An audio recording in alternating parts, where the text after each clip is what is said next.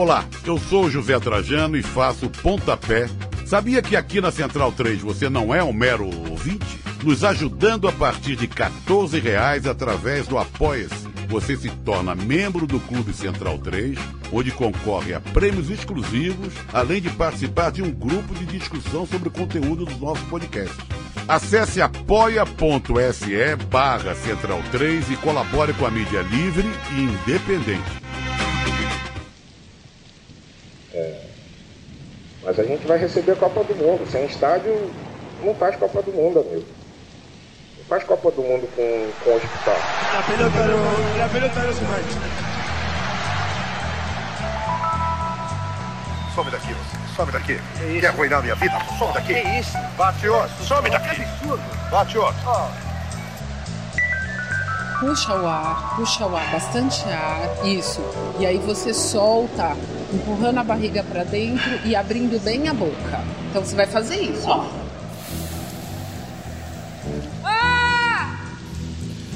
Futebol, gente.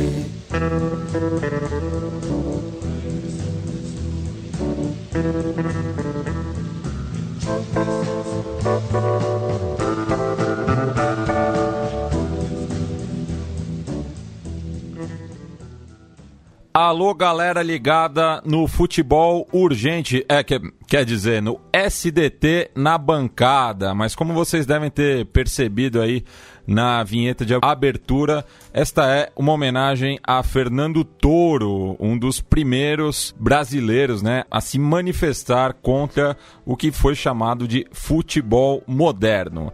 Mas a gente vai explicar melhor essa história é, para vocês com um time pesado, né? Como sempre, meu companheiro de arquibancada, do cimentão aí, do nosso sofá de concreto, Irlan Simões, direto do quente Rio de Janeiro. Salve rapaziada na bancada, salve macho, salve a galera que tá aí já também ligado na linha e já já vai ser apresentado.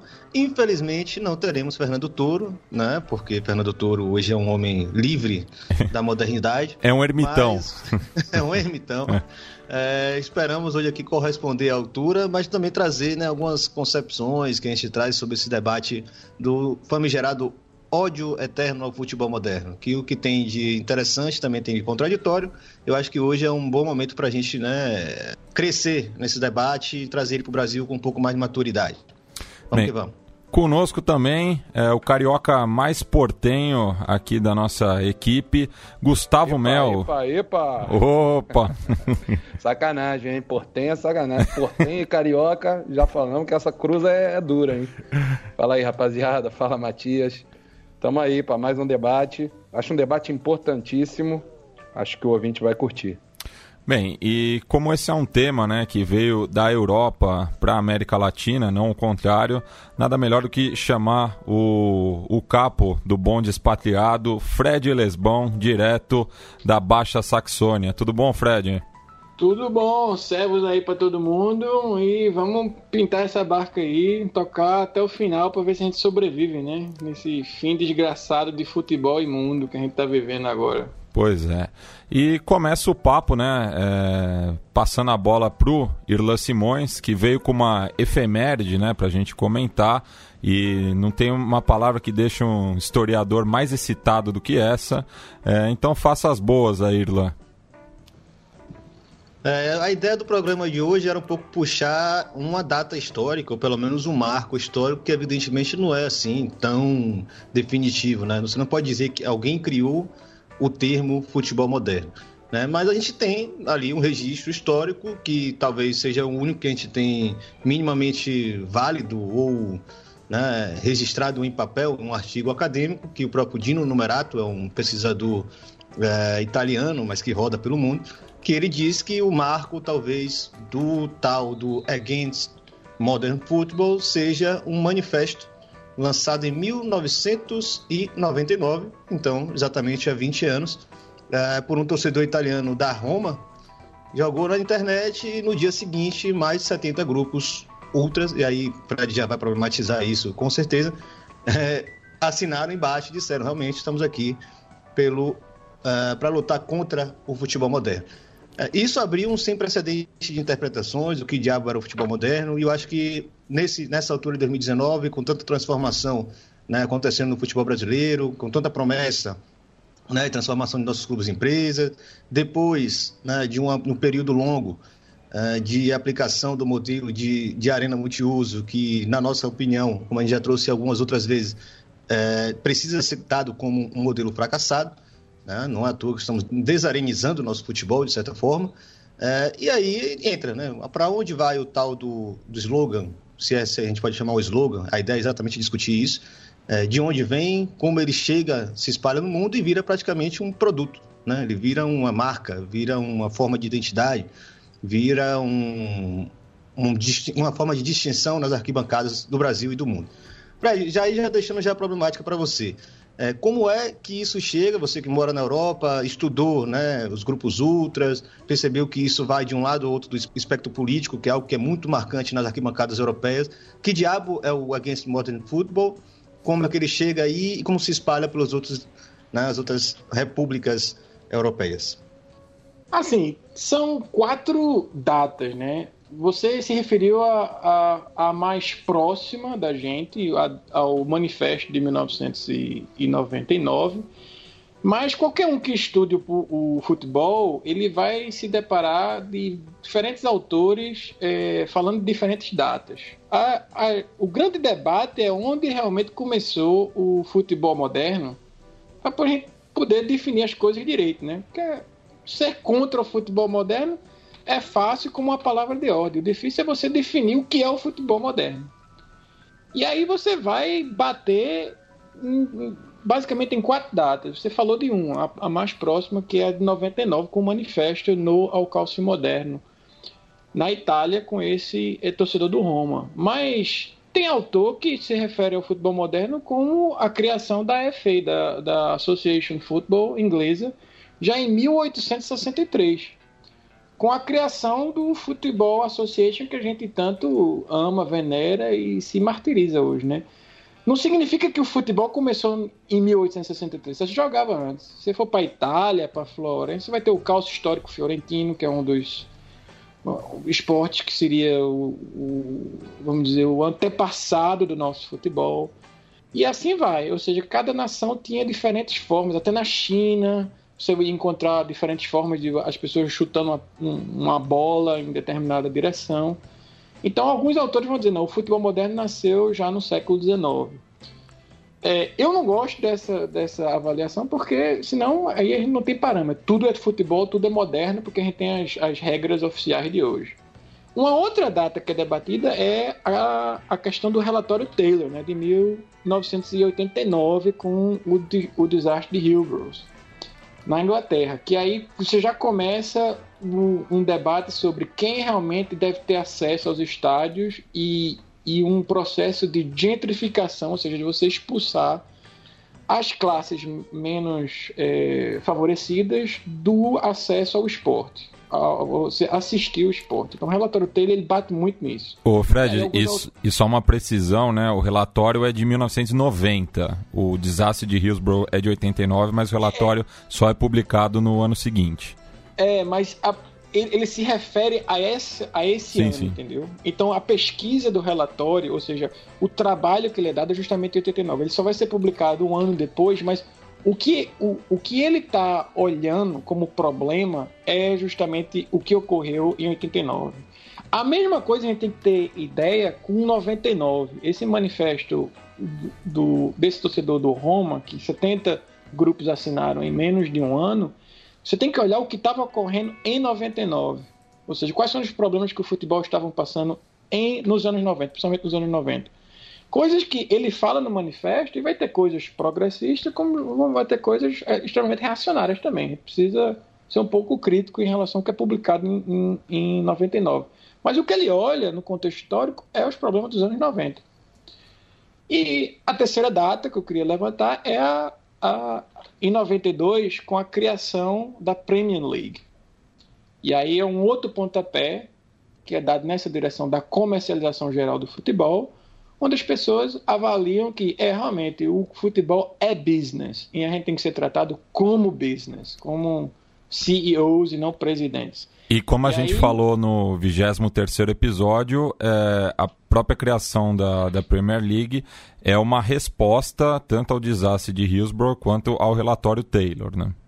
Exato. Então você vai ter essas- esses quatro pilares aí, dependendo do, dependendo do, do autor, você vai ter gente defendendo que o, o, futebol, o futebol já nasce como um instrumento da modernidade, já no século XIX. Você vai ter au- autores defendendo que vem com o relatório Taylor, com o que ocorreu em 89 e a, e a sua publicação no um ano posterior. E você vai ter gente defendendo que é, não, vem com a Premier League, e você vai ver gente defendendo, não, é em 99, quando a gente tem uma visão crítica sobre todo esse processo. E eu só queria aí- adicionar mais uma data também, que é próximo de 99. É, em 98, né, quando os torcedores do Brond é, protestavam pelo direito de ficar em pé, e a partir disso criou-se um movimento por toda a Europa que ganhou o nome de Euro Stand, né, que era uma crítica também à arenização que já estava vigente no, no velho continente. Exato, exato. Então, assim, vai depender do autor, vai depender da visão e vai depender da sua prioridade.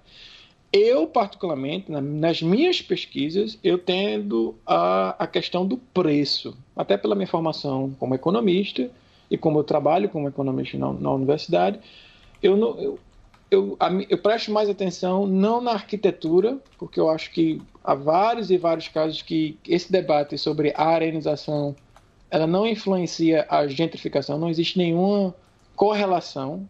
Você pode, inclusive, ter é, novas estruturas, colocando bem entre aspas, modernas, mas com preços ainda acessíveis. Vide o próprio modelo alemão, coisa que até Jeremy Corbyn está querendo levar para a Inglaterra atualmente, com a regra dos 50% mais um.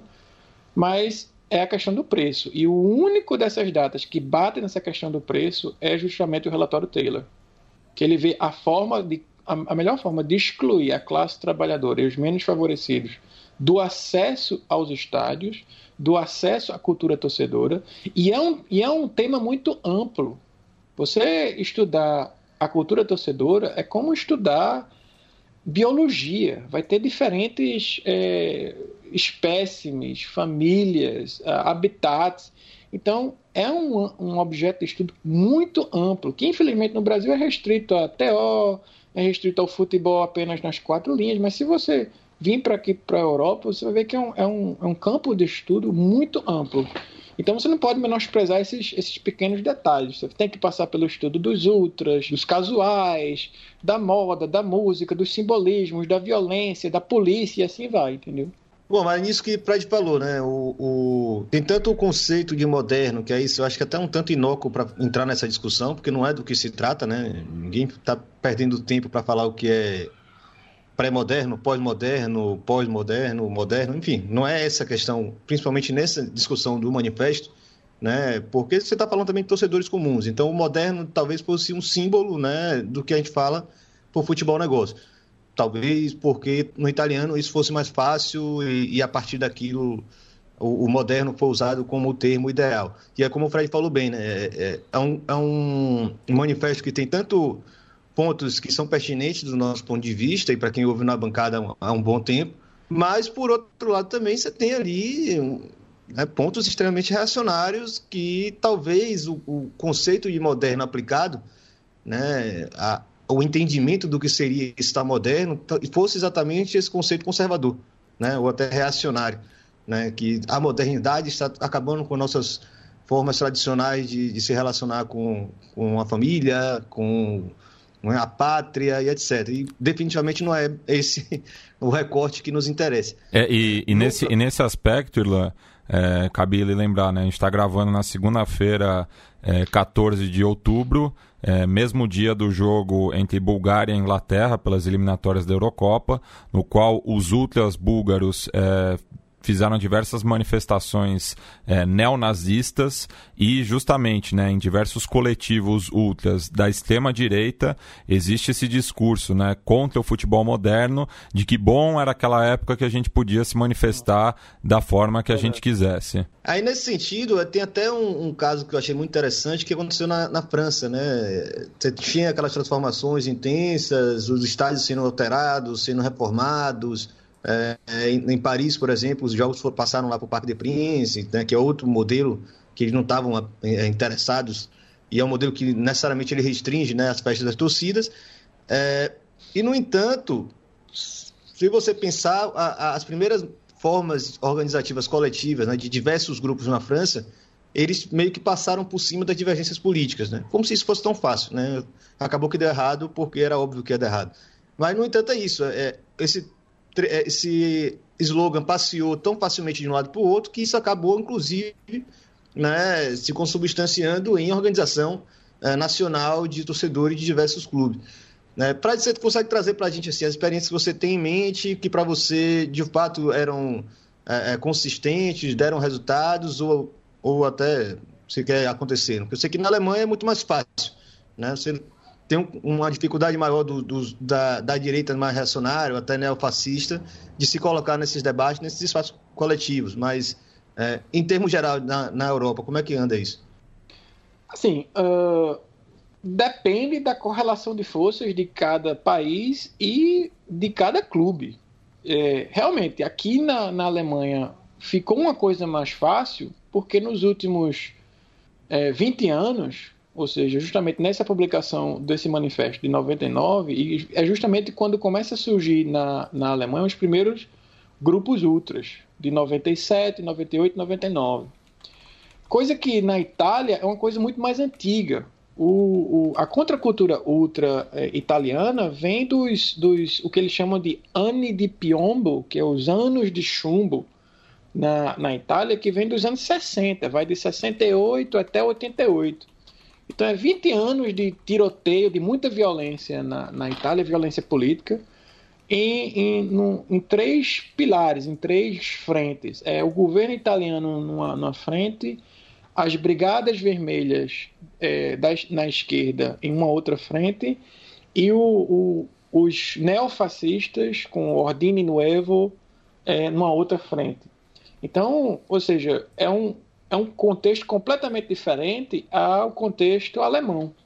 O contexto alemão surge, os ultras surgem já, vamos dizer, com esse manifesto como um, quase como um código de conduta para todas as, as curvas. Então, os ultras não vêm com, esse, com essa carga política da violência política que vinha na Itália.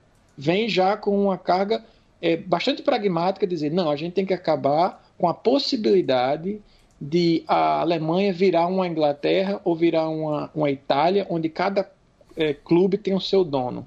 Essa é a diferença. Então, se, se, a gente for analisar o manifesto em si, eu acho que é olhar o texto, o que é que é publicado em 99, que é essa efeméride que, que virou o programa de hoje, você tem que saber diferenciar o que é progressista, o que é, vamos dizer, à esquerda e o que é reacionário, o que é saudosista a, uma, a um passado que a gente realmente não, não quer voltar.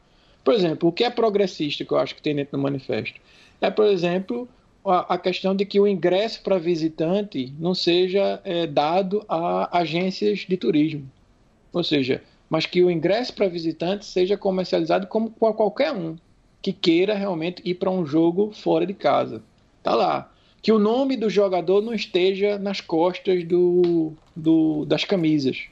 Como agora eu vi, eu fiquei muito feliz do Náutico ser campeão brasileiro da terceira divisão, mas eu vi que o cara que levantou a, a a taça, virou o, o, a, a camisa ao contrário para colocar o nome dele à frente do clube. Isso não pode, entendeu? O seu escudo da frente nunca será é, menor do que o nome do jogador atrás, porque o jogador é troca. O clube não, o clube fica, entendeu? Porque é a única coisa estável que existe dentro do futebol é o clube e os seus torcedores. Torcedor, é, jogador, é, presidente, treinador, isso se troca, isso se muda. Agora, torcida e a instituição não pode estar tá lá. Então, isso, isso eu acho, vamos dizer, à esquerda. E, tem, tem, até um, tem até um cântico das enteadas argentinas que é passam los anos, los jogadores e los campeonatos, né? Tipo, é, mas o que permanece justamente são o, os torcedores, né? Exato. Então essa, essa isso é uma invenção inclusive americana, vem com a Copa de, no, de 94. Sim, para Eu... adequar ao, ao público da, da, televisão, né? Principalmente porque é, isso é, é, muito comum no, nos esportes estadunidenses. Lembrando também, né, que no, no caso do futebol é, a numeração, é, salvo engano, é por conta da Copa do Mundo, porque antes não tinha é, essa necessidade, né? E, e tá no manifesto. Se é. você pegar o texto do manifesto de 99 contra o futebol moderno, tá lá. Que se volte ao uso das camisas de 1 a 11. E que não invente mais número 93, 94 feito no, no basquete americano, que isso ninguém liga. É, então, o futebol deve, deve, ser preservado as suas tradições. E uma dessas tradições seria o 1 ao 11, que é contra esse comercialismo que vem do, dos esportes estadunidenses da Copa de 94. Então tá lá. Mas o que é reacionário? Por exemplo, está lá no manifesto a proibição de uso de jogadores estrangeiros. Ou seja, uma coisa completamente xenófoba e que, não, se, é, é, inclusive, ilegal, porque ferir, iria ferir o Tratado de Lisboa da União Europeia, que você não pode é, discriminar entre é, cidadãos de membros é, de Estados membros da União. Então, o manifesto pede isso, né, que, ou seja, que a, a, a questão da nacionalidade do Estado-nação esteja preservada, essa, essa, esse mito que os reacionários vão acreditar. Então, tem que saber distinguir o que em 99, o que é publicado em 99 com esse manifesto, o que é bom e o que é ruim. O que é positivo, vamos dizer, para a humanidade e o que é negativo. E discriminar as pessoas a partir da, do seu, da sua, de um pedaço de papel, ou seja, do seu passaporte, eu não acho que seja positivo em nenhuma situação, inclusive o futebol. E nesse é... aspecto, né, é, cabe lembrar que é, na semana passada a gestão do Daniel Angelisti é, que é um dos maiores é, promovedores da modernização da bomboneira, é, dessa discussão é, de criar-se né, uma arena é, onde está localizada a mítica cancha do Boca Juniors, publicou um, um vídeo institucional é, no qual buscava né, provocar o River Plate, dizendo que os ídolos do Boca não são nem chilenos nem uruguaios, mas acabou gerando uma enorme celeuma é, justamente entre a, a, torcida do Boca, que é composta né, por muitos é, imigrantes do, dos países da região, e o próprio Boca Juniors também teve é, ídolos estrangeiros. Né? É, e o Boca é, ontem finalmente tomou vergonha na cara e apagou esse vídeo, né? Aqui na Argentina deu muita confusão isso, muito bem lembrado pelo Matias, e, e reforçando, né, esse, essa identidade do torcedor do Boca com a, a imigração, especialmente a imigração latino-americana, né? Muitas e muitas famílias paraguaias, bolivianas e peruanas que vêm para a Argentina e adotam as cores do Boca, certamente muito seduzidos por essa mística popular do Boca Juniors e, e que na peça é completamente desrespeitada essa identidade do torcedor. Deu um que procura danado. Boca, que inclusive muitas vezes é, sofre com os cânticos é, racistas e xenófobos contra a sua própria torcida, né? São chamados pejorativamente de os bolivianos, né? Como se isso fosse algo é, menor ou, ou, que, ou que diminuísse a força do Boca Júnior. Mas eu estava ouvindo os amigos, ouvindo o Fred com especial atenção e acho interessantíssimo como essa questão é, dúbia, né? Essa coisa de duas de duas caras mesmo desse já estava nesse manifesto de 99, né? Como esse Exato. slogan e todo esse esse esse caldo por trás desse slogan de contra o futebol moderno é capaz de, de agrupar coisas tão caras e tão importantes e que a gente defende tanto, é, a, ao mesmo tempo que tudo que a gente mais rechaça também estava ali, né? E, bem, estava é, ouvindo com muita atenção, inclusive porque são meus catedráticos aí, meus mestres que estudam o assunto, Fred Alesbão, Irlan Simões, Matias, é, e uma das, meu, meu pouco estudo sobre o assunto é, tem como texto fundamental um texto de um, de um rapaz que se chama Irlan Simões, por coincidência, que se chama Ódio Eterno ao, Futebol Moderno, com interrogação, que está no site outraspalavras.net, que eu recomendo muito para o ouvinte aí que esteja se aproximando agora desse tema, ali ele coloca algumas das questões que a gente está botando aqui. Esse texto é muito bem, bem colocado, né? E ele já coloca ali, o Irlan já coloca naquela época, isso, esse texto é de 2016, três anos atrás, é, como, como, como tem esse jogo de espelhos, né? O Irlan fala, essa divisão notável não impediu que tanto a extrema-direita quanto a extrema-esquerda utilizassem o against modern football de forma muito parecida. E aí ele lista, né? O Irlan lista. Ser contra o futebol moderno é uma atitude que pode, a partir de dois entendimentos mais amplos, duas faces distintas de reações populares aos mesmos problemas do futebol negócio globalizado dos anos 90 e 2000. Pela direita, equivale a reivindicar, de forma reacionária, elementos antigos de masculinidade, virilidade, honra, tradição e nacionalismo. Pela esquerda, uma luta categoricamente anticapitalista, criticando a elitização do público dos estádios. E aí o, o Fred citou a questão fundamental dos preços dos ingressos, do acesso aos ingressos para todas as classes sociais e, segue o Irlan, a mercantilização excessiva do jogo. Né? E isso é importante, né? Essa coisa do contra o futebol moderno, a gente vê muito no Brasil, nas redes sociais, enfim, todo mundo que está participando desses debates, essa questão da, da, da, masculinidade, da virilidade, do futebol violento e machão, né? É, e me faz pensar muito em como muitas vezes a gente se enganou nessa nostalgia antiga que idealizava é, os estádios que a nossa geração aprendeu a, a, a, se relacionar com o futebol, no meu caso especial, o velho Maracanã e, e São Januário, especialmente, é, e como algo idealizado, né? E que hoje, dentro dos nossos mesmos debates, já é um consenso entre nós de que aquele estádio estava longe de ser o ideal, né? E esse slogan não dá conta dessas contradições. Estava longe de ser ideal porque era um estádio muito hostil para diversas, é, diversas pessoas, a começar pelas próprias mulheres. Eu me lembro de garoto, é, me lembrar que no Maracanã lotado, é, qualquer mulher que se destacasse passando, pedindo, pedindo pa, é, passagem para ir sentar no seu lugar, para buscar um lugarzinho na arquibancada, gerava um coro bizarro de, de piranha, piranha. E a galera cantava, cantava, assim, é, sem, sem qualquer tipo de, não sei, de vergonha na cara, né?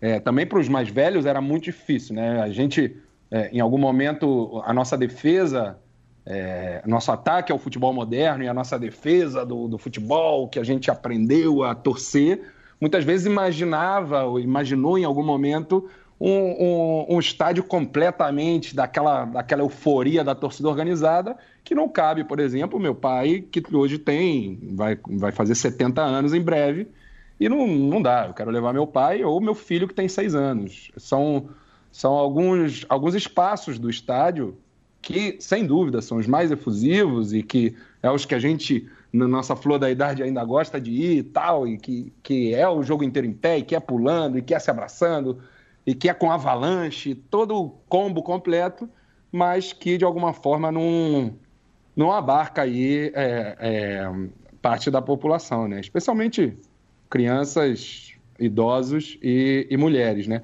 E aí eu acho que eu jogo para você, rapaziada, é, é trazer para essa discussão do que, que a gente pensa hoje, né? Como é que a gente lida com esse slogan hoje, né? Para onde que a gente vai, para onde que a gente não vai, porque é, de fato, eu acho que a gente avançou muito nos últimos anos e esse resgate histórico é muito importante para a gente entender como é que a gente chega até aqui, né? Para fazer uma, um gancho, é, Gustavo, você puxou a questão do estádio.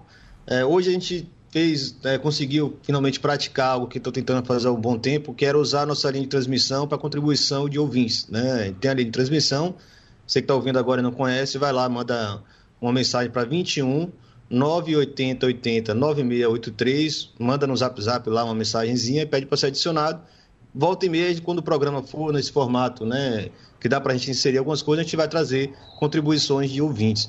É, um deles trouxe exatamente esse questionamento, né, é, que é o Dácio de Carvalho Vieira, está sempre lá presente, manda várias contribuições. Ele manda essa ideia, né, talvez o mais polêmico das contribuições. Né. É, o torcedor merece conforto no estádio Alguém iria num cinema que fosse um forno o tempo todo? Iria numa balada que mal pudesse respirar de tão lotada? É algo pertinente, né? Até que ponto nossa chamada por um passado não está aí também desconsiderando vários problemas. Que não quer dizer também que qualquer torcedor seja obrigado a ter conforto, né? Você pode ter conforto sem ter ingresso caro. O problema é que o ingresso caro está sempre aí sendo oferecido com todo esse pacote.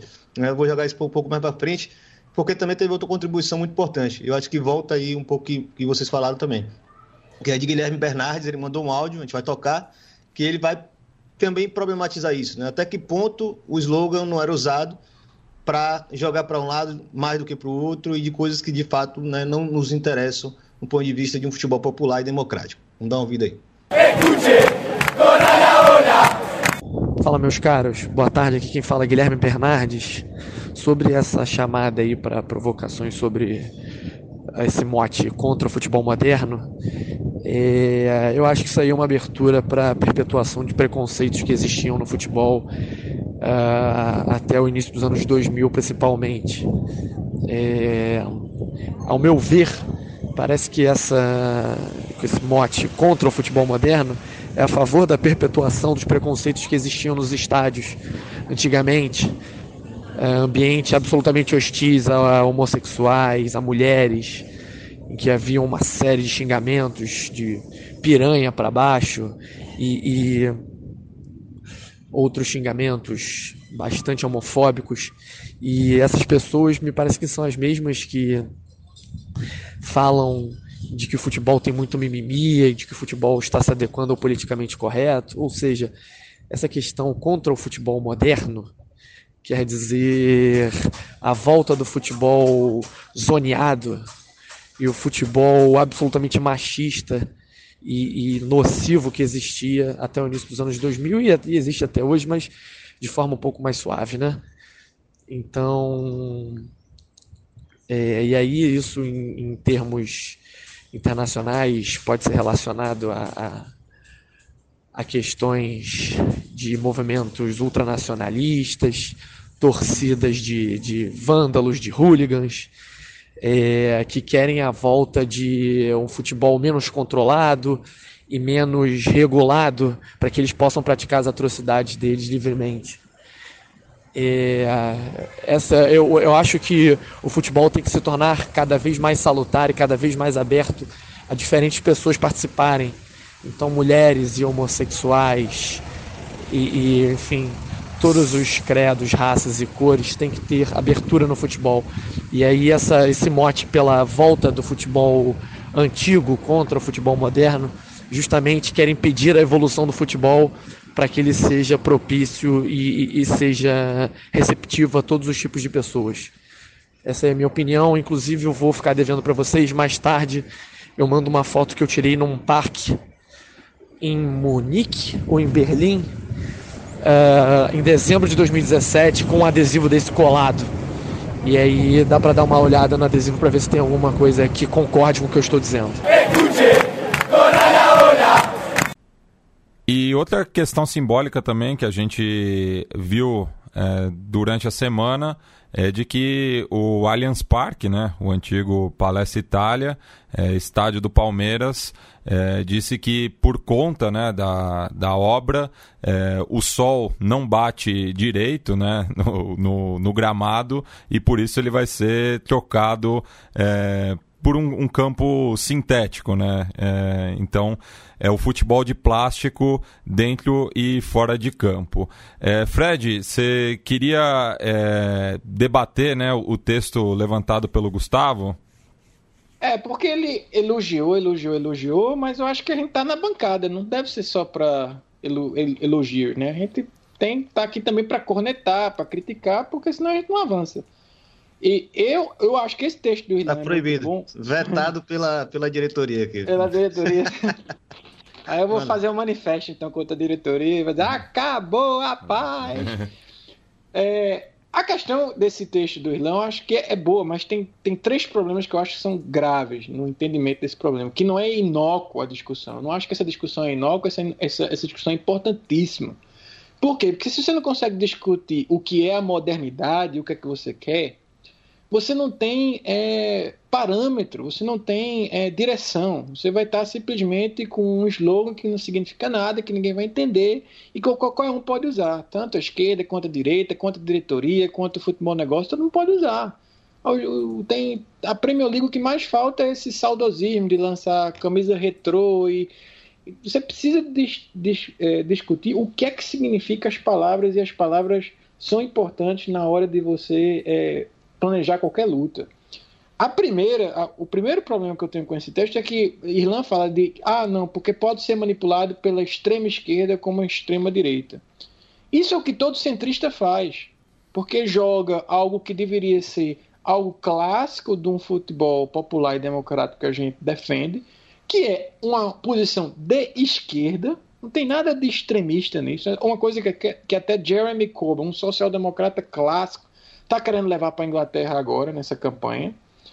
E coisas que, como a extrema-direita, coisa que qualquer direitista vai assumir como um racismo, de que você querer normatizar o, ou normalizar o racismo. Ah, vocês querem proibir a homofobia nos estádios. Ah, vocês querem proibir o racismo no estádio. No meu tempo, isso era normal, então eu posso me permitir isso. Então não, não é algo de, dos extremos. É algo da luta de classes, de as pessoas vão ter posições distintas e a gente precisa é, apenas tomar uma posição. Esse é o primeiro problema que eu tenho. O segundo problema é que é, no texto, Irlan joga como se a virilidade fosse uma coisa da direita. Coisa que a esquerda não pode usar. E que é usada. Os ultras usam o tempo todo a questão da virilidade. Se você quer encontrar um, qualquer grupo ultra, você vai sempre encontrar a, a, de forma distinta das TOs brasileiras ou das barras ou qualquer outra organização dos cultos, é primeiro a organização que pode ser aberta e fechada. No maior, no maior, caso, no maior número de casos, ela é fechada, devidamente por essa virilidade, de você ter que mostrar serviço para poder você subir, vamos dizer, na hierarquia do grupo até chegar à posição de capo. Você vai ter os códigos, que são extremamente viris, essa questão de não uso de armas, tem que ir na mão, o menosprezo pela, pela, pela a ideia de 5 contra 1, um, de não bater quando o cara está no chão. As coreografias, coisa que eu vejo Irlan sempre cornetar, vamos dizer, nas redes sociais, ah, não, é coisa artificial, é coisa de europeu, como se a Europa fosse uma coisa é, homogênea.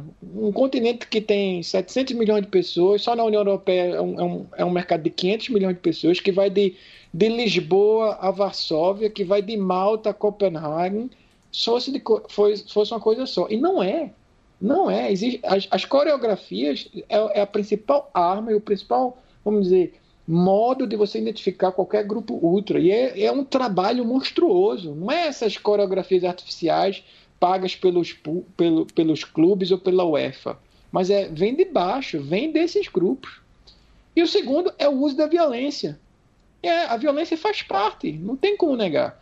Desde o ponto de vista ativo, como é o uso neofacho da violência, como do ponto de vista reativo, de você defender, se defender, defender a sua curva, defender quem está sendo vítima de violência e assim por diante. Então, não tem como a gente passar pano nisso. Tem que colocar os pontos nos is e que tem que definir o que é modernidade e qual é a modernidade que a gente está criticando. Porque modernidade, no final das contas, é qual é a meta-narrativa que a gente está defendendo, o que, é que a gente quer. Porque se não, não vai definir nada, a gente vira uma cambada de pós-mod que vai dizer que ah, não existe mais verdade, 2 mais 2 não é igual a 4, depende da individualidade de cada um, e isso é muito perigoso, principalmente para quem está organizando é, trabalho de, de base nesses grupos, nos seus clubes, entendeu? Essa é a minha contribuição, que eu acho que a gente tem que estar sempre vigilante.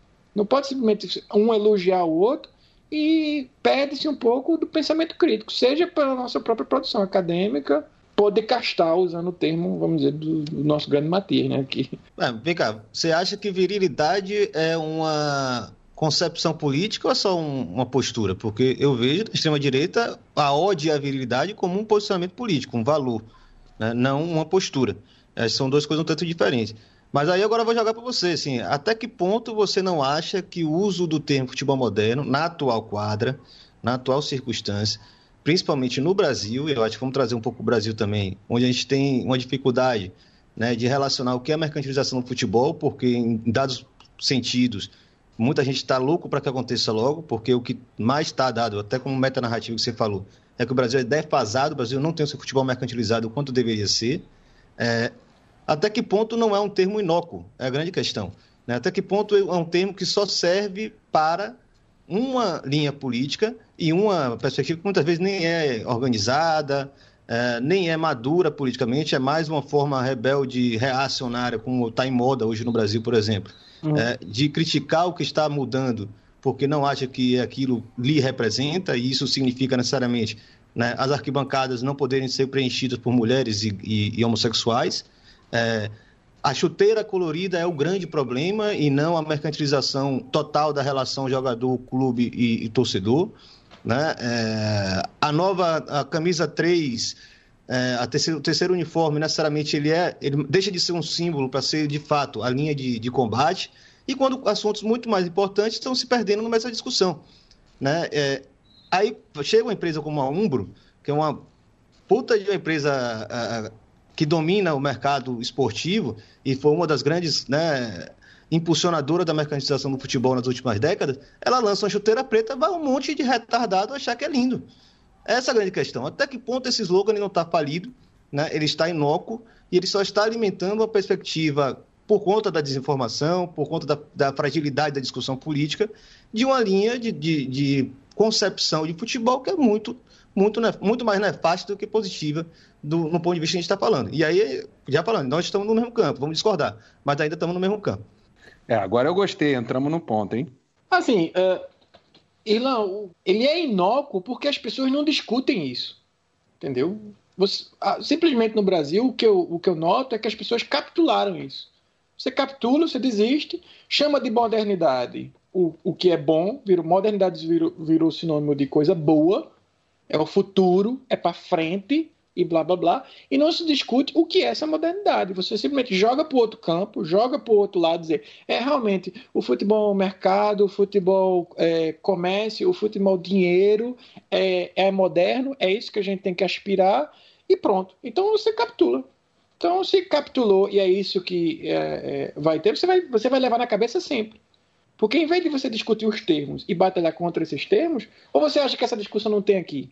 Você acha que aqui na Alemanha os 50% mais um não é, não é sabotado, não é discutido, não é questionado o tempo todo. É, e se você não questionar isso, você vai levar na cabeça sempre. O que não pode Mas, é capitular. Fred, Fred, deixa eu entender então. É, o que você está colocando é que, sim, esse ódio eterno ao futebol moderno, contra o futebol moderno, o, é, de fato, ele abre espaço para interpretações e capitulações que, que levam para o lado que for. É isso? Eu não sei exato, se exato. A gente não pode mas então, separar. Então, mas então acho que a gente está concordando em tudo, porque eu concordei bastante com a fala do Irlan e eu acho que a gente está concordando que é um slogan que traz essa abertura de interpretação que é problemática, né? É, a, a, única diferença é que Irlan tende para uma, uma questão de prioridade. O que é que a gente tem que priorizar na luta? E isso eu acho que é um pouco de é, menosprezar ou, ou, ou, subestimar a capacidade do torcedor de pensar, porque uma coisa pode ser micro e macro e, e ter a mesma prioridade dependendo do torcedor. Por exemplo, a chuteira colorida e a cor de um clube, que está lá no manifesto desde 99, a gente não pode, vamos dizer, é, é, arrebentar as tradições do, de um clube das cores, passando por cima do seu conselho, do seu clube de sorte, é muito importante para um torcedor. Da mesma forma que também é muito importante para o seu torcedor, se, se ele vai pagar 200 reais no, no, ingresso, 300 ou 10 reais, entendeu? É, a, a questão do, do futebol moderno, ele atinge todas as frentes, todos os campos, desde o preço do ingresso, desde como você vai se comportar em relação ao seu clube, desde o acesso ao seu clube, desde a arquitetura do seu estádio e assim vai. Se a gente não questionar tudo, que é essa grande meta, metanarrativa do futebol moderno, você perde, você captura, porque cai nessa questão do qual a prioridade. A prioridade é apenas o, o modelo de mercado da, da Inglaterra que estão querendo implementar no Brasil. Sim, mas quando for implementado, vai vir com tudo, vai vir o pacote todo, não vai vir só essa questão. Por isso que eu acho importante o uso desse questionamento do futebol moderno, o que é, o que representa, e não capitular dizer, olha, é isso mesmo, a gente é contra isso, a gente é contra a, a, a chuteira colorida, a gente é contra a mudança de clube, da, da, das cores dos nossos clubes, a gente é contra o uso de nome do, do jogador, a gente está lá inclusive no manifesto um, a, a, questão do uma coisa do que foi é, colocada é colocada agora na Europa é por que não a gente não deve discutir um, um, um teto salarial para os jogadores? Porque o grande inimigo do manifesto a, a, a, em, em 99, há 20 anos atrás, não era a arenização. Isso é outro problema, é outro, é, é outro problema no texto do Islã, essa, essa, essa quase que obsessão com a questão da arena, com a arquitetura. O, o, principal problema não era esse. O principal problema, já em 99 apontado nesse manifesto, era o quê? Era o dinheiro da TV. Entendeu? Por que o dinheiro da TV era tão, era tão venenoso? Porque você ia excluir a prioridade de, do torcedor que está lá ao vivo, girando a catraca, para substituir esse torcedor para um espectador de sofá, não sei aonde. E aí, por que, que isso é tão perigoso? E aí, até, até meio que é, profético o manifesto, porque ele diz: vai chegar o tempo que não vai ser mais necessário os torcedores no estádio, porque a renda já vai estar garantida vindo da Sky, vindo do, da televisão, XYZ. Fazendo um monopólio de grandes é, times de futebol, com o seu o seu dinheirinho garantido da TV, enquanto que o resto, o futebol de base, o futebol de, do, do, cara que gira catraca, vai ser esquecido. E é isso que o manifesto acerta. Mas a arenização é consequência disso, Fred.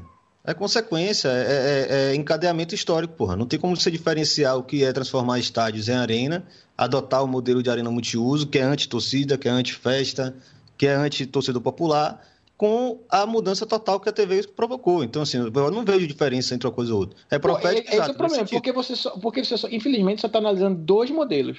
Ou é o modelo, vamos dizer, saudosista do estádio de, de tipo Arruda, que você pode jogar um, um mas privada. Não é arquitetura, Fred, é modelo, conceito. Eu sei, eu sei, mas. Você pode ter uma arenização forçada, por exemplo, o que acontece no São Januário. É um belo de um estádio. Botaram um setor totalmente inadequado para a lógica da torcida do, do, do, Vasco, que é o tal do setor VIP. É, é uma, um, um tá aspecto de arenização dos é. estádios que está em um estádio, um estádio tradicional. Não é uma arquitetura. É sempre o último é um a encher esse setor. Eu não, eu não discordo disso. O que eu, o que eu discordo disso é que a única coisa que eu discordo é que isso não é a único, o único modelo. Entre Brasil e Inglaterra existem. O mundo é um pouquinho maior. Basta você colocar as torcidas, os grupos, e principalmente a, a, as formas de organização da cultura torcedora para discutir esse tipo de arquitetura e esse tipo de modelo. O modelo alemão prova isso. A regra dos 50% mais um, ela não é, ela não cai do céu, do nada. Ela é produto da luta desse tipo de torcedor. Por que, que, eu, por que, que as arenas alemãs ainda têm festa? Por que, que os, os ingressos alemães ainda são baratos? Não é porque caiu do céu ou da bondade dos seus dirigentes. Não. O modelo, ele está sendo sempre sabotado. O grande sonho de um grande dirigente alemão é virar o, a Inglaterra, entendeu? A diferença é que é possível você, por isso que eu respondendo a pergunta dos ouvintes é, é possível você ter conforto, é possível você ter acesso é, gratuito a, ao transporte público e aos estádios sem perder a popularização, a democratização do esporte? É. E a Alemanha provou isso. Eu estava ouvindo o Fred, eu ouvi, é, por, por, vezes eu achei o Fred extremamente radical num conceito é, bem forte de que a gente tem que bater em todo esse pacote do novo futebol, e por vezes eu achei que, que você estava, Fred, colocando que há modelos aí para serem disputados e modulados, enfim. Exato. Fiquei um pouco confuso nisso, mas quando você estava na primeira faceta, te confesso que eu me senti assim o, o, o, pelegão das bancadas, fui me sentindo uma espécie de reformista total do na bancada, um Ciro Gomes de arquibancada, quase que eu ah, soltando ah, a minha carta ao torcedor brasileiro. Porque, para mim, eu acho que tem que entrar. Cidadão. Conhece há pouco tempo aí a peça, porra. Porque eu acho, porque eu acho que a gente tem que, tem que ter um, um, uma grande dose de pragmatismo nesse é, debate nosso. Claro. Que é, é óbvio que se você me mandar aí todo o pacote, agora jogador, no meio de, de ingresso mais barato, de festa garantida das torcidas nos estádios, é, de, de quer botar teto de, de, de salário de jogador fecho. Ah, não pode ter terceira camisa com cor diferente, a não ser que toda, todo um conjunto de torcedores aprove, fecho. Chuteira preta, tá no pacote, assino tudo embaixo. Só que daí até a realidade, a gente tem uma grande distância. E eu acho que a gente está no momento é, que, que a gente está tomando para variar, né? Galera, para variar, estamos tomando um pau. Estão passando o carro, estão passando o rodo. O futebol está indo para um caminho absolutamente contrário a tudo que a gente defende, seja nas nossas prioridades, para usar o termo que você usou que o Irlan prioriza, seja nas coisas mais, mais simbólicas e talvez menores, como por exemplo chuteira preta. Me desculpe, assim, chuteira preta para mim, que já há, há, anos faço postzinho de ah, das chuteiras pretas, não sei o quê, para mim é uma coisa muito menor. Eu acho que a gente tem que ter clareza é, de que esse discurso, é, quando a gente vai talvez para fora dos nossos debates na bancada, ou talvez para fora de um campo mais acadêmico, ou de um campo mais militante, a gente toma pau, porque é fato que se a gente ficar gritando contra o, o futebol moderno e ficar é, lembrando coisas que já não voltam mais e negando algumas, algumas das coisas que são muito difíceis de voltar atrás nesse futebol de hoje, eu acho que a gente vai ficar para trás, vamos tomar um pau. Então eu acho que a gente tem sim que ter prioridades, assim, tem que modular isso para começar é, ser mais específico, né? Porque futebol moderno, como você mesmo colocou, é, Fred, acho que essa, essa coisa do moderno é uma expressão é, delicada que abre para várias interpretações, a gente tem que focar na, em que os estádios tenham acesso popular, que os preços é, sejam condizentes à realidade da torcida brasileira, que a gente tenha bandeira, bandeirão, é, bandeira de mastro dançando no bambu, como a gente sempre viu e fez a festa mais bonita, com faixa, papel picado, rolo de papel, aquela coisa. Inclusive a questão polêmica dos fogos de artifício, que sim, podem gerar acidentes graves. E, e, e, nesse aspecto, não, só, é, não e só, é, só complementando é, a fala do, do Gustavo, é, eu sou representante do Tucanistão aqui no, no debate, né? E desde 95, justamente, São Paulo é o túmulo das torcidas é, no Brasil, né?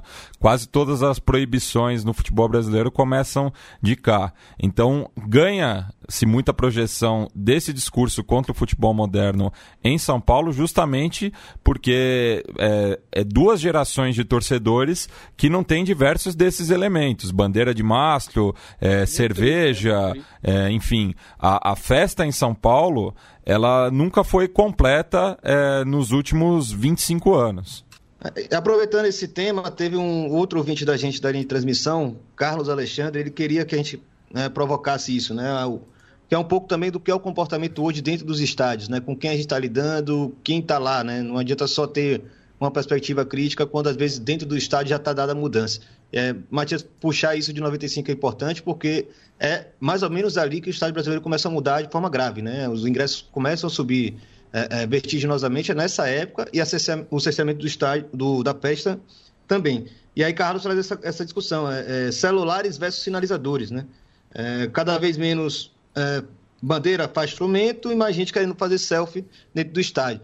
Aproveito e já deixo também para Fred dar uma, uma, uma complementada. É, até que ponto a batalha do lado né, de cá também está pegando um pouco, porque o público do estádio já mudou consideravelmente do que era antes e talvez, inclusive, por conta de uma questão geracional, está até desacostumado com o que é isso de festa.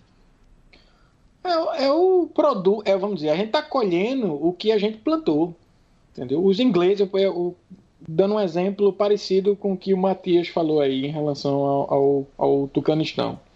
Eu tenho um, um, grande amigo meu de bancada, que é inglês, mas ele, ele diz, ele estudou comigo na Universidade de Hanover, então ele gira a catraca do Hanover 96. Ele diz, é mais barato eu trazer minha família inteira de Londres para cá, para Hanover, e assistir um jogo, do que eu assistir um jogo do Tottenham, que é o, o, o, time do meu bairro de lá. E a família toda é torcedora do Tottenham. Mas é muito caro girar a catraca lá, então é melhor viajar, pegar um avião de Londres até Hanover, passar o final de semana aqui, comendo salsicha alemã, vendo um jogo do Hanover 96 e participar da festa, participar da, da cultura torcedora e voltar para Londres com aquele respiro. É realmente existe vida, vamos dizer, torcedora no futebol. Então a gente está plantando o que a gente colheu. O, o, único detalhe é que você não pode é, colocar uma contradição entre o micro e o macro. Lógico que no, na, na, questão macro a gente sempre vai priorizar o modelo que estão querendo implantar, que é de vender os, os clubes, de transformar em SA. Isso é, só vai ser respondido numa, numa organização macro. entre vários torcedores em várias frentes. Coisa que a gente, felizmente, tem aqui na Alemanha, com, com, dois, com duas grandes organizações. A primeira, a Pro Fans, que é basicamente a união de todos os grupos ultras das três divisões. Quando organizam uma, uma determinada ação, ela é nacional. E a Unsere que é a organização que reúne todos os sindicatos dos torcedores de cada clube, com seus fan projects. Coisa que infelizmente no Brasil não tem. Agora, quando você vai fazer esse trabalho de formiguinha nos clubes, às vezes é mais importante você discutir o micro do que o macro. Você começa com a chuteira preta ou não. Você conversa com você conversa sobre as cores ou o uniforme que a, a Umbro vai querer implementar ou não na próxima temporada.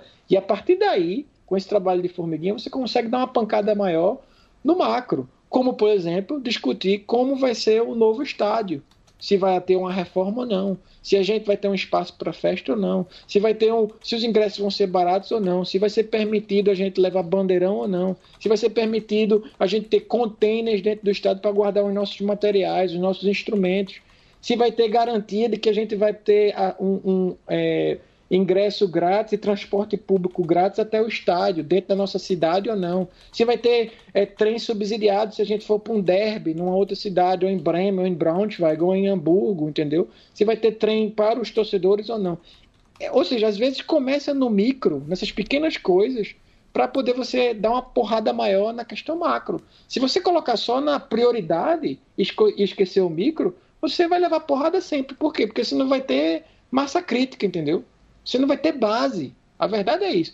Falta base militante no Brasil, de militância torcedora, coisa que Matias gosta muito de, de chamar, às vezes, de você ter a solidariedade e a consciência. Existe a consciência de classe, existe a consciência torcedora, de você ver o outro torcedor do outro time, seja, sei lá, se você é vascaíno, ver os problemas do um torcedor do Fluminense ou do Botafogo ou do Flamengo como os seus problemas também. E, e a partir daí você construi. É, ou seja, tem um inimigo maior na jogada, entendeu? Se você colocar sempre o, a, a, prioridade, a prioridade, a prioridade do campo macro, do campo macro, esquecer o seu trabalho de formiguinha micro, você vai levar sempre na cabeça, entendeu?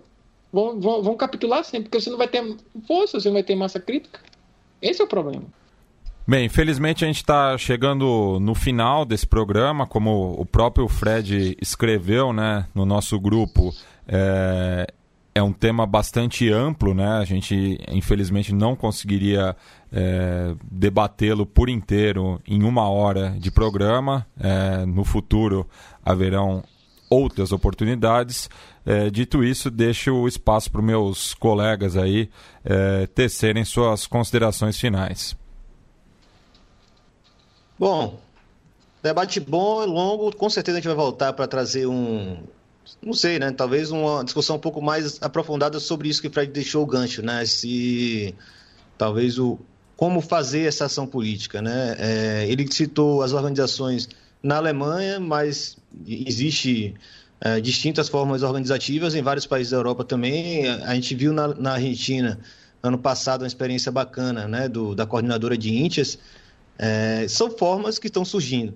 Né? Aqui no Brasil a gente vai ter em 15 de novembro né, o encontro Direito de Torcer, vou estar lá, vai ter outras organizações que, que se articulam em torcedores. A ideia é exatamente pensar né, como é possível organizar os torcedores e como trazer esses debates que são caros para a gente. Né? A gente tem duas linhas hoje de atuação que são muito delicadas. É, primeiro, o que vai acontecer com nossos estádios, é, uma vez que o processo, o, o, processo de arenização ele fracassou, mas nem por isso está derrotado. Né? Os ingressos ainda são caros, os planos de associação são muito caros. É, associação não necessariamente tem a ver com direito, a, direito político nos clubes, né? direito a voto, direito a ser votado. É, e o cerceamento da festa segue aí em grande medida com criminalização muito forte de torcedores, não só das torcidas organizadas. É, e o outro lado é esse caso dos clubes, né? Até que ponto a gente vai conseguir, no bojo dessa discussão de clubes e empresas, é, finalmente democratizar os clubes brasileiros, que até hoje foram sempre clubes aristocráticos, oligárquicos, é, em si mesmados, encastelados, é, e com consequências nefastas, inclusive, como a gente vê no Cruzeiro. É, e também virar empresa vai ser para a gente extremamente nefasto igualmente, porque tem caso de sobra e quem ouve na bancada é só voltar alguns programas para chegar lá. É, o ódio ao futebol moderno, como a gente falou, é um slogan, né? Ele vai estar presente em diversas ordens, diversas esferas, das coisas pequenas às coisas grandes. Vai ser apropriado de diversas formas. É, mas, como Fred falou, e aí a gente concorda de fato, é que sem base, né, não adianta nada a gente ter um bom slogan, né, uma boa propaganda, uma boa forma de falar como é que esses, esses malefícios da mercantilização excessiva do futebol nos atinge. Então, fica o recado, né? Vamos organizar nossas torcidas, vamos conversar com nossos parceiros de arquibancada e pensar como é que a gente muda um pouco o cenário para a gente poder tanto resistir ao que vem pela frente, porque é um processo que não vai parar nunca, porque isso é futebol negócio, é, e ao mesmo tempo a gente conseguir né, conquistar algumas coisas que para a gente é caro e que com certeza faz muita diferença na nossa cultura torcedora e para o que a gente vai deixar para as próximas gerações também.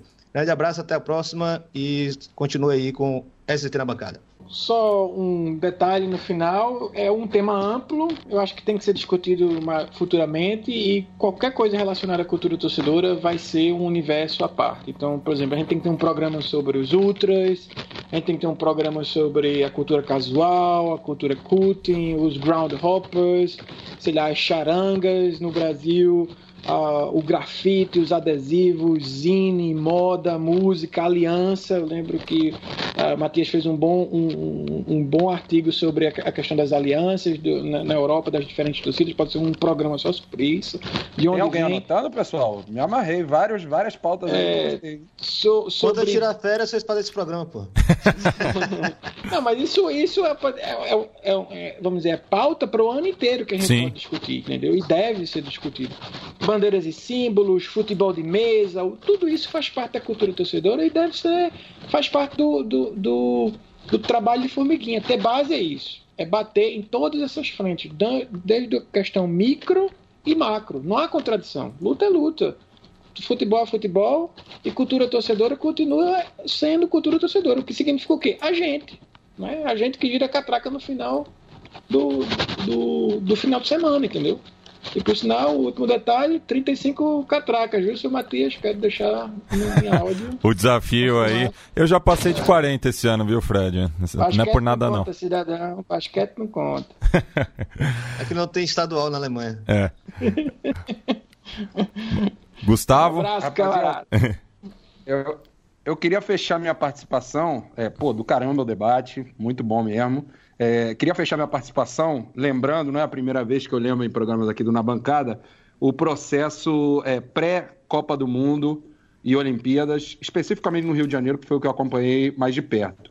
Rapidamente, o que a gente fez naquela época foi todo um processo amplo dentro da esquerda de tentar pontuar os absurdos que estavam acontecendo e as violações de direitos humanos, e mau uso de dinheiro público, e a perseguição é, é, para os espaços públicos, privatização e tal. E nesse contexto apareceu uma questão extremamente importante para o torcedor, que era a reforma que se mostrou uma reconstrução do Maracanã, né? a destruição e reconstrução do Maracanã. Foi chegando a Copa do Mundo, houve muito debate sobre aquele negócio do não vai ter Copa e tal, não sei o quê, e a gente batia muito na, na reconstrução do Maracanã, quando vários torcedores eram é, muito simpáticos à nossa ideia mas que quando a gente ia para o campo, por ser um espaço militante muito de esquerda, eu acho que, olhando para trás, a gente não soube é, dialogar muitas coisas. Né? A gente, às vezes, parecia muito de slogan é, que não chamava as pessoas que eram simpáticas ao que a gente estava falando a participarem também. Quando chegou próximo à Copa do Mundo, a gente tentou fazer uma mudança mais drástica de de mostrar que a gente estava querendo participar da Copa do Mundo e tal, não sei o quê, mas que a gente era contra o que a gente já tinha colocado. E aí já era tarde demais, né? Uma porrada desde o pessoal é, de movimentos sociais quanto da, das pessoas que eram simpáticas, mas que já não, não podiam colar na gente. Eu acho que quando a gente fala em slogans, quando a gente fala em palavras de ordem que a gente vai usar, a gente tem que pensar muito qual é o tipo de ampliação que a gente quer nessa nossa luta torcedora, né? E, e, de fato, acho que a gente tem que ter uma defesa grande de festas populares das torcidas, contra a final única na Libertadores, é, contra imposições que limitam a festa das torcidas, com cuidado de não virar um, um vazio, um saco de gatos em que cada um pode levar para um lado. Debate muito importante, acho que a gente de fato tem que voltar nele. Bueno, e para encerrar o programa, é, eu vou desfazer o combinado que eu tinha feito com o Fred, porque me lembrei de uma música é, de uns camaradas meus aqui de São Paulo, o Desacato Civil, mandar um salve aí pro Xande e pro Suna. É, uma música que chama justamente Ódio ao Futebol Moderno, que está presente no segundo álbum deles, o Monumentos da Barbárie, lançado em 2016. Eles fizeram uma turnê bem grande pela Europa é, no último verão, lá no, no Velho Continente. Então fica aí essa ponte. Então a gente se vê na próxima quinzena com outra pauta quente das arquibancadas.